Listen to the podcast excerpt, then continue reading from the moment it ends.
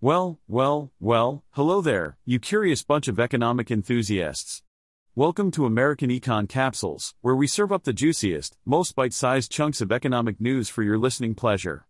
Get ready for a roller coaster ride of sarcastic wit, brutal honesty, and a dash of controversy.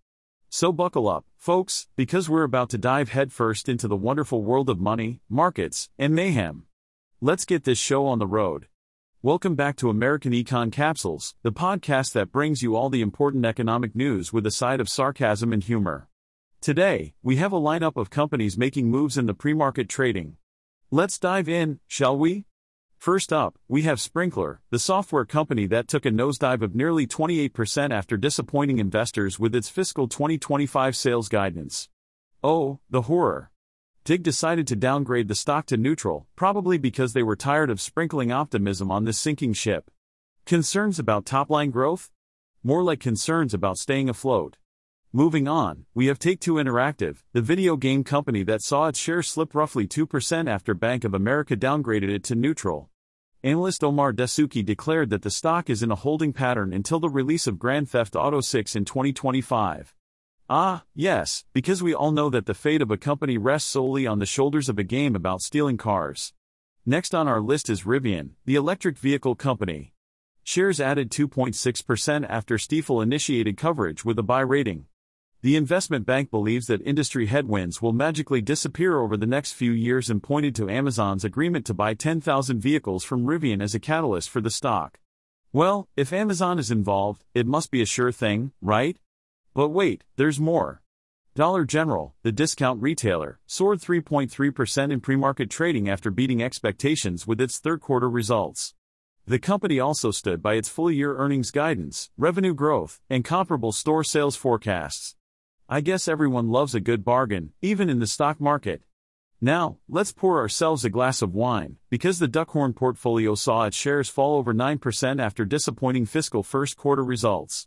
Bank of America wasted no time in downgrading the wine stock to neutral, stating that there appears to be little reason to be bullish on Napa in the near slash medium term.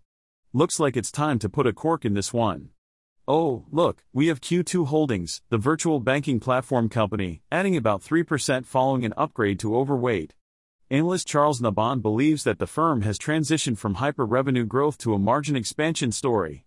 Ah, yes, because nothing says excitement like virtual banking and margin expansion. Hold on, let me grab my sleeping mask. In the energy sector, Equinor ASA saw its shares tick up 2.4% after receiving an upgrade to buy from Bank of America.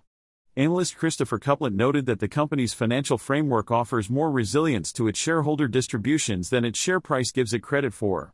Well, isn't that just a shocking revelation? I'm electrified.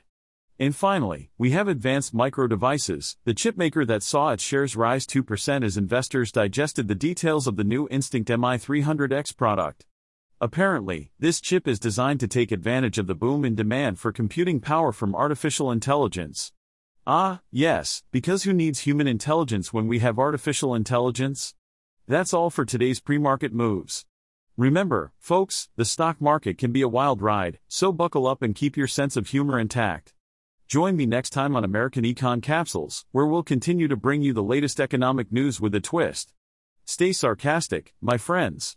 Well, folks, it's time to wrap up this episode of American Econ Capsules.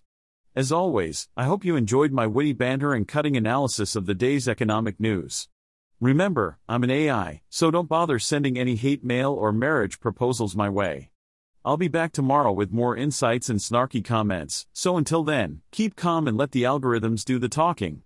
Stay sarcastic, my friends.